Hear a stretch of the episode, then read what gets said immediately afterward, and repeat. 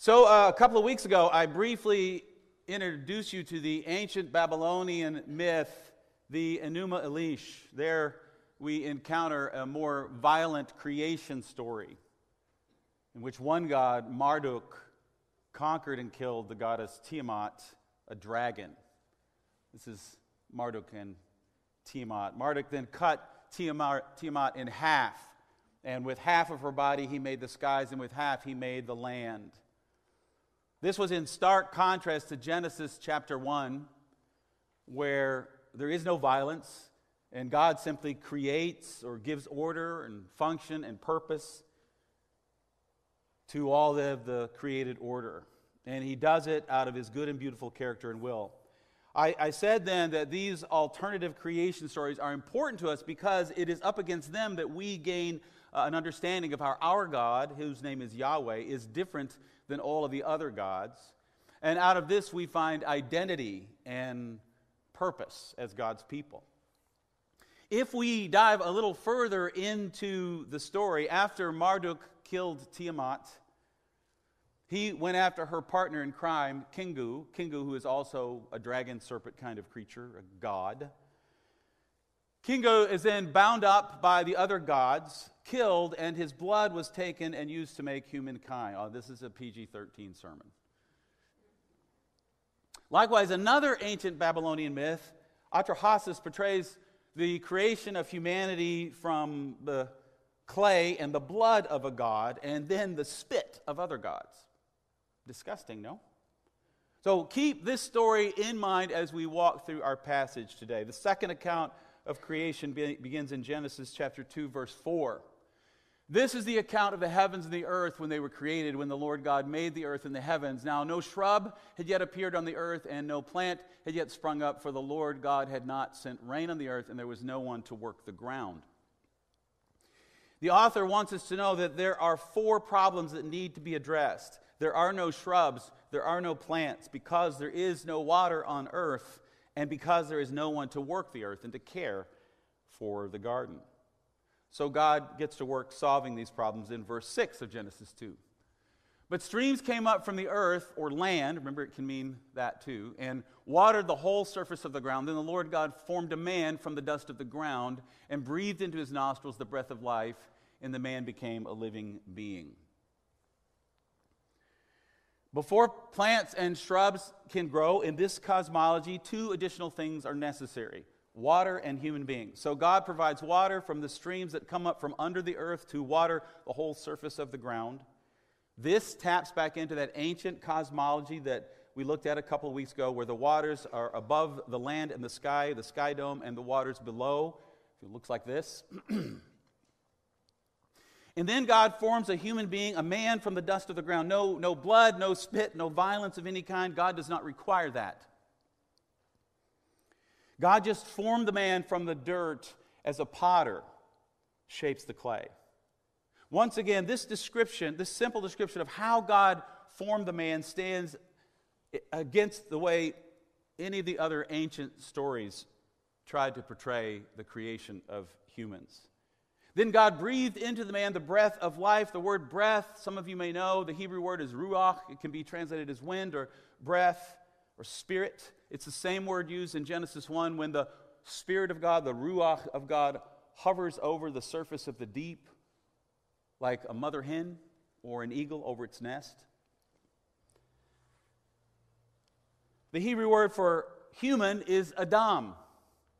Adam, Adam comes from the Adamah, which is the ground. It's not all that different in English when humans come from the humus, not hummus. That's an entirely different thing, but humus. Adam comes from the Adamah, humans come from the humus. Later, the word Adam is turned into a proper name, Adam. So now that God has solved the first two problems the need for water, the need for someone to cultivate the land God moves on to the next challenge the plant life. Now, the Lord God had planted a garden in the east in Eden, and there he put the man he had formed. The Lord God made all kinds of trees grow out of the ground, trees that were pleasing to the eye and good for food. So I want us to take a minute here and I want us to review things. We are on the land, which in their minds is uh, like an island sitting on the waters below, not a ball of rock spinning in space the way we think of it. We are in a region of that land in the east. the region is called Eden, a word that means delight or abundance. And in this region of Eden, there is, God has placed a garden. This garden is where all kinds of trees can now grow because there is water and there is a human being to care for them. And then we're taken further into the garden, last part of verse 9. In the middle of the garden were the tree of life and the tree of the knowledge of good and evil. If, if we were to diagram, very simply diagram this geography of Eden, it might look a bit like this. There's the land. There is the region of Eden in the land in the east. There is the Garden of Eden, and in the middle of the garden, there are two trees the tree of life and the tree of the knowledge of good and evil. Let's keep this geography, this topography of the Garden of Eden in the, in the back of our minds for a few minutes, and we'll, we'll come back to it. I've also included this, uh, this diagram in the Bible app live event. Then in the next section, verses 10 through 14, just the, uh, uh, we are to, told about a river that flows out of the Garden of Eden, and then it gets to a certain place and it splits into four rivers that take water to the rest of the land, the rest of the earth. And we're going to save them from another day. There, there's meaning in that that we could talk about, but uh, we're going to move on to the next paragraph in the interest of time. Verses 15 to 17. The Lord God took the man and put him in the Garden of Eden to work it and take care of it. And the Lord God commanded the man, You are free to eat from any tree in the garden, but you must not eat from the tree of the knowledge of good and evil, for when you eat of it, you will certainly die. All the problems mentioned in the first few verses have been solved.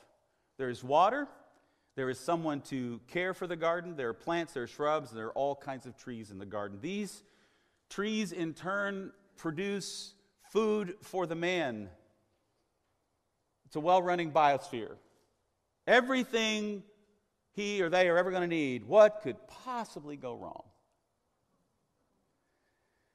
God has now provided for the man and given him the run of the place. With one exception, he must not eat of the fruit of the tree of the knowledge of good and evil. Now, if you have questions about the nature of this garden, if you have questions about who Adam and Eve were and how that worked, if you have questions about the fruit on the tree and all of that, those are interesting questions. But if you focus on that and that alone, you, and you get lost in that, you will miss the point of why these stories are included in Scripture. And trust me, they only get weirder from this point on. But then God takes note of another problem the man is alone. So, first, God forms the animals and he brings them to the man, and he gives the, the man freedom to name the animals, and whatever he names them, they're called that. But there's nothing among the animals that is suitable, a suitable helper for the man. So then, verse 21. So the Lord God caused the man to fall into a deep sleep, and while he was sleeping, he took one of the man's ribs and then closed up the place with flesh. Then the Lord God made a woman from the rib he had taken out of the man, and he brought her to the man. The man said, This is now bone of my bones and flesh of my flesh. She shall be called woman, for she was taken out of man. That is why a man leaves his father and mother and is united to his wife, and they become one flesh. The suitable helper for the man is woman. This word helper, however, does not mean servant, it does not mean less than. It's the same word is used several times throughout the Hebrew scriptures to refer to God's relationship with Israel. So, for example, Psalm 33, verse 20, the psalmist proclaims, where is it? Psalm 33, 20. Thank you. We wait in hope for the Lord. He is our help and our shield.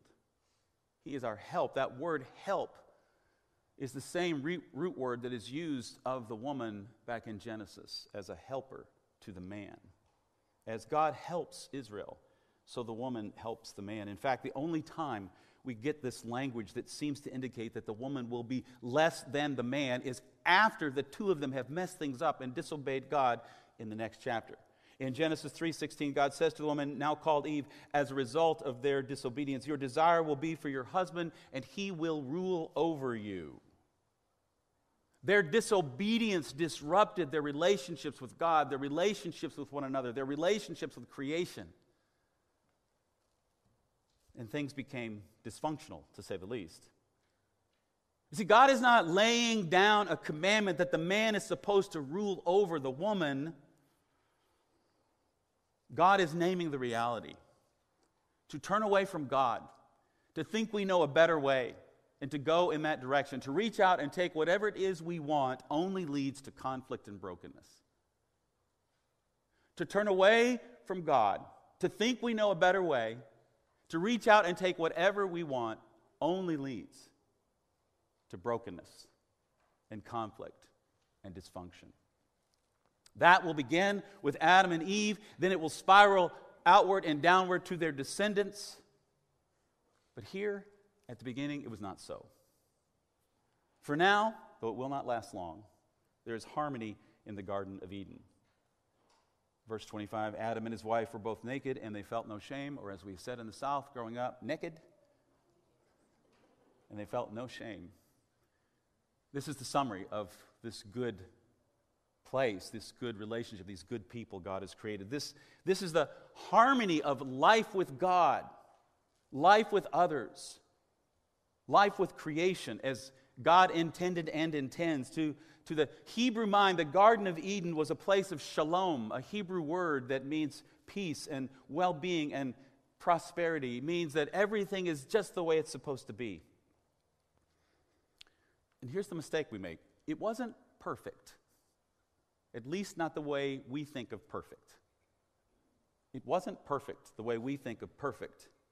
It was perfect in the sense that it came with everything they needed, and that it also came with freedom for the man and the woman and all of us to choose to go another way other than what God desires. Many of us think of perfect, we think, well, that could never happen in some situations. Perfect. Part of perfection, as God sees it, is that we have the freedom. And as we will see in next week's passage, that's exactly what they do. For now, however, I want us to see something important that is going on in this passage that we might not notice until we got a little further along in the Old Testament, in the Torah. God has created this space that will be mirrored if mostly if only mostly symbolically. He's created this space that will be mirrored in the blueprint of the tabernacle and later the temple. What we read here in Genesis 2 then is hyperlinked to what we read in Exodus chapters 24 to 27. There, Moses will go up on a mountain and he will meet with God, and God will show him a pattern, a pattern by which he's to construct the tabernacle. There, God says to Moses, in Exodus 25, verses 8 and 9. Then have them make a sanctuary for me, the people of God, and I will dwell among them. Make this tabernacle and all its furnishings exactly like the pattern I will show you. This is God, once again, wanting to dwell with his people and with his creation. Emmanuel, God with us. That's what we talked about when we talked about the birth of Christ. God wants to be with us in the garden. God wants to be with us in the tabernacle, in the temple, in Christ, and now in the church. The pattern God will show Moses is modeled on the Garden of Eden. And like a hyperlink on a web page, if we click on Exodus 25, verse 9, it opens a window to Genesis chapter 2. Now, let's go back to that diagram that I showed you earlier. The outer environment is the land. Further up in, is a region of that land called Eden. To the east in that region, in Eden, is a garden, and in the middle of that garden are two trees the tree of life and the tree of the knowledge of good and evil. Later in Scripture, Ezekiel 28, for example, the garden will be portrayed as being on top of a mountain. For in ancient cosmology, heaven, God's dwelling place, was up above the dome of the skies. So to be on a mountaintop is to be closer to God. Eden is where God and humanity dwelt together. God with us, Emmanuel. This tabernacle will now be for the people of God like an embassy in a foreign land. When we lived, Kim and I lived in the Netherlands, we were on Dutch soil until we needed to go to the U.S. Embassy to renew our passports. Magically, when you walk through the gates, you're on U.S. soil, legally speaking. We were in two places at once we were in the United States and in the Netherlands at once. This is how the Garden of Eden functioned heaven on earth, we might say. Eden was on earth, but it was also in the heavens where God dwelt. And this is how God has designed the tabernacle. When ancient Israel stood in the tabernacle, especially when the priests went into the, the Holy of Holies or the most holy place, they were standing on the soil of the kingdom of heaven and on the soil of the earth. If we took these concentric ovals like this and we turn them into a rectangle, what do we see? I had to turn it on its side to help you a little bit. We have a diagram of the tabernacle, later the temple. The, the land upon the waters is the outer courts of the tabernacle. The next, uh, which is the court of the Gentiles, the next rectangle moving inward is the region of Eden, or in the tabernacle, the court of Israel. And then in the blueprint, the Garden of Eden becomes the holy place, or the middle of the garden where the two trees stand becomes the Holy of Holies, or the most holy place where the Ark of the Covenant is kept. There are more things in other texts as we go that will demonstrate that the tabernacle is clearly modeled after Eden. We will get to that as we get to that, but this is enough for today. But how does this imagery, this passage, this portrayal of this sacred harmonic space where God and humans dwell together, how does this lead us to Jesus? Where in this account of Adam and Eve in the Garden of Eden, where does the Holy Spirit point us to Jesus? Because that's what we're asking as we go through these passages. Early on in our journey through John's Gospel, chapter 2, Jesus, as we say, cleanses the temple. He goes into the temple, he flips over the tables, he drives the animals out of the temple. Then the religious authorities want to know what gives him the right to make such a mess. What sign can you give us, they ask, to prove that you have the authority to do these things? And Jesus responds by saying something strange that doesn't sound like he's answering the question. Jesus answered them, Destroy this temple, and I will raise it again in three days.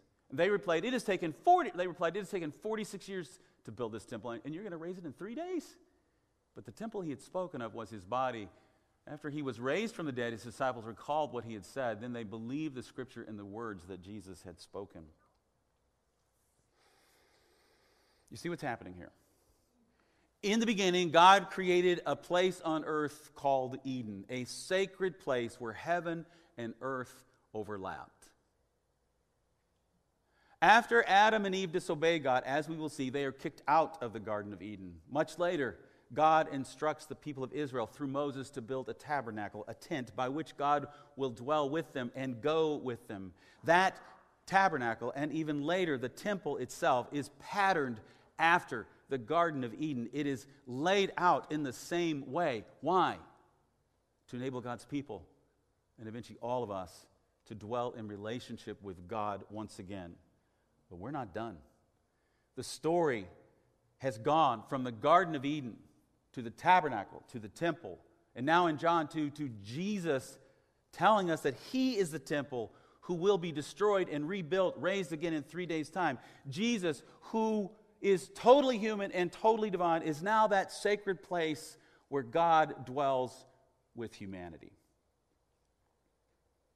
We are told in John 1 the Word was with God, and the Word was God, and the Word took on flesh and blood and made his dwelling, literally his tabernacle, among us.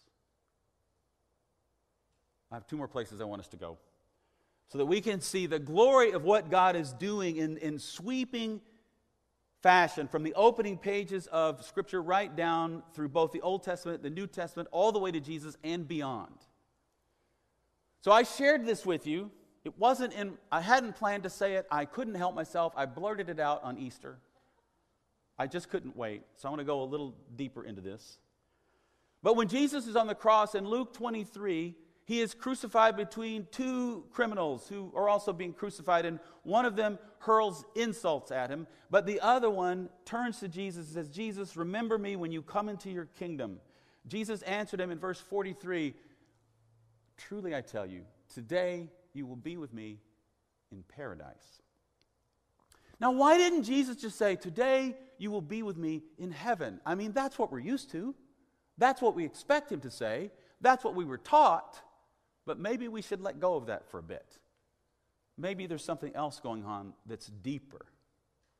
The word paradise comes down to us from a Persian word It's a loan word. It comes to us very close to what it was originally, modified a bit when it got into Greek, came through Latin, then French, then to us. But it's still very close to the same word.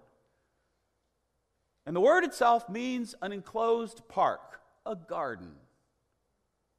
Paradise is a garden. And in case I'm not convincing you of this, in the Greek translation of the Hebrew scriptures, which is called the Septuagint, the word paradise replaces or is, stands in for the word garden in Genesis 2 8. And the Lord God planted a paradise in Eden. So, no, Jesus does not say, Today you will be with me in heaven. He says, Today you will be with me in the Garden of Eden. This is way cool. I don't know if you know it, but it is way cool. Three in the morning, you're going to wake up. It's going to blow your mind. Jesus is not getting us ready and fit as disembodied spirits to sit on clouds and play the harp, thank God. I can't imagine anything more boring. He is getting us ready to go back to where we were at the beginning the Garden of Eden, where God and humanity dwell together. But I'm not done yet. Or rather, Scripture's not done yet.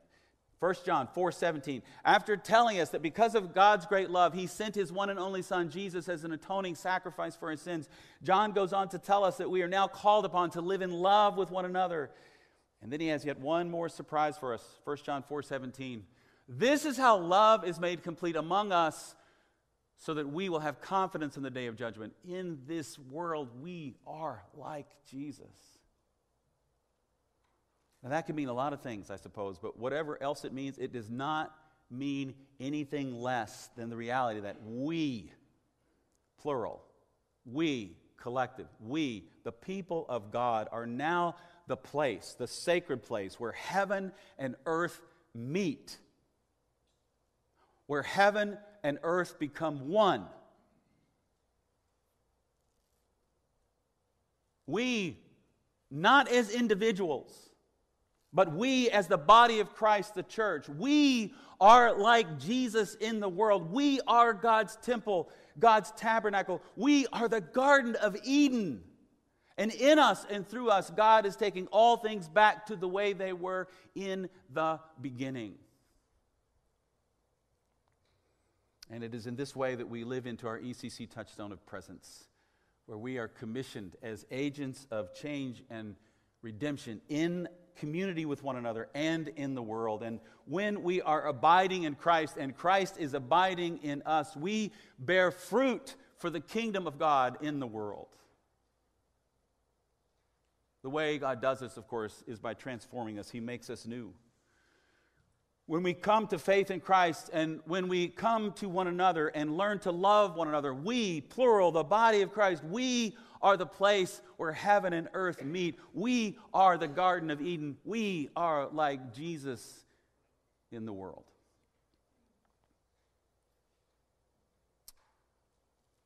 I think, however, that you will note, as I have, that we are not doing this very well these days. And by we, I mean the larger church. We, like our world and our nation, are divided. And when we are politicized and divided, we do not bear witness to the overlap of heaven and earth in our midst.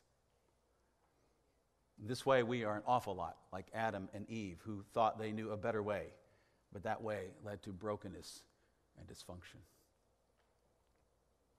But what God wants to remind us of is that this was not so in the beginning. This was not so in the beginning. In the beginning, and at several points along the way, God has always sought to dwell among us, and now He seeks to dwell among us and in our world, in and through us. What God wants us to know is that what was true of Eden is also true of us. So much so that we can legitimately change the title of the sermon.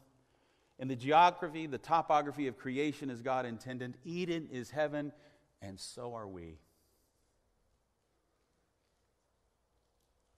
I don't mean heaven, again, sitting on clouds, strumming on harps. I mean a new heavens and a new earth where God dwells with us and in us, Emmanuel. We are the temple of God. We carry with us the very nature of God. We are like Jesus in the world. It is what God wants for us. It is what Jesus died and rose again to bring into existence in us and through us into the world. And it is true of you. You can share in this if you have come to know Christ. But it shines out of us more and more as the image of Christ within us is renewed and restored, as we are transformed and ever transforming. This is our calling, this is our destiny.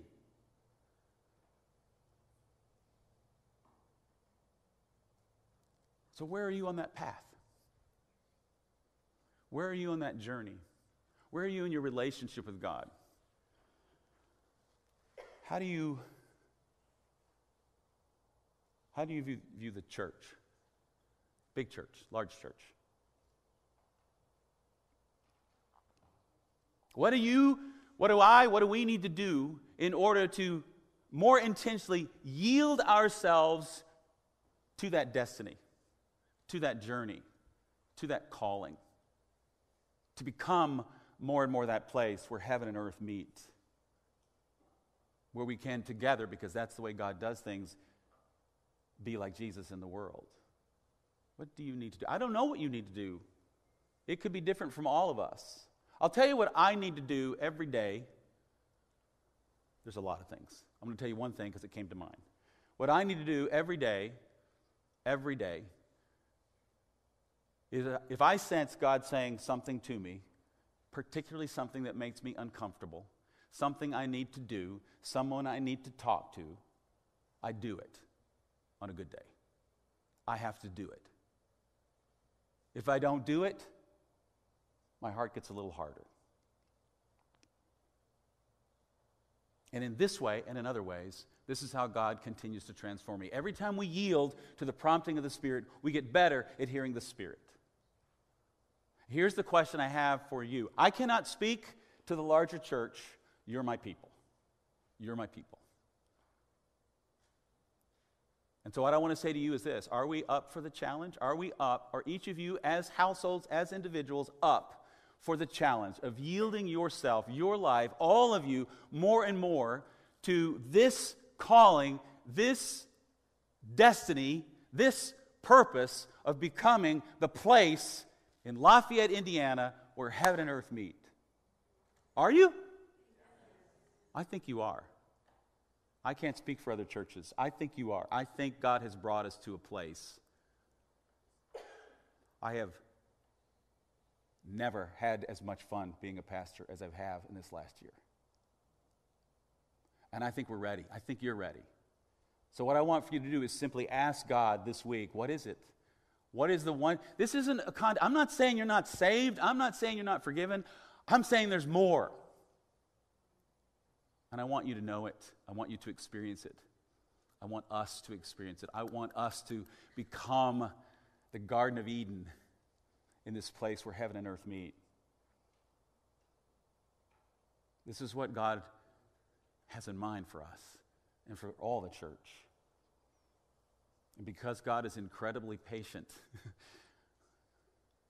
it hasn't happened yet. I want to see it happen in us, and I want to see it happen in other congregations in our city. But let's start with us. Let's yield ourselves, whatever the Spirit might ask of you, to move in that direction. Would you pray with me?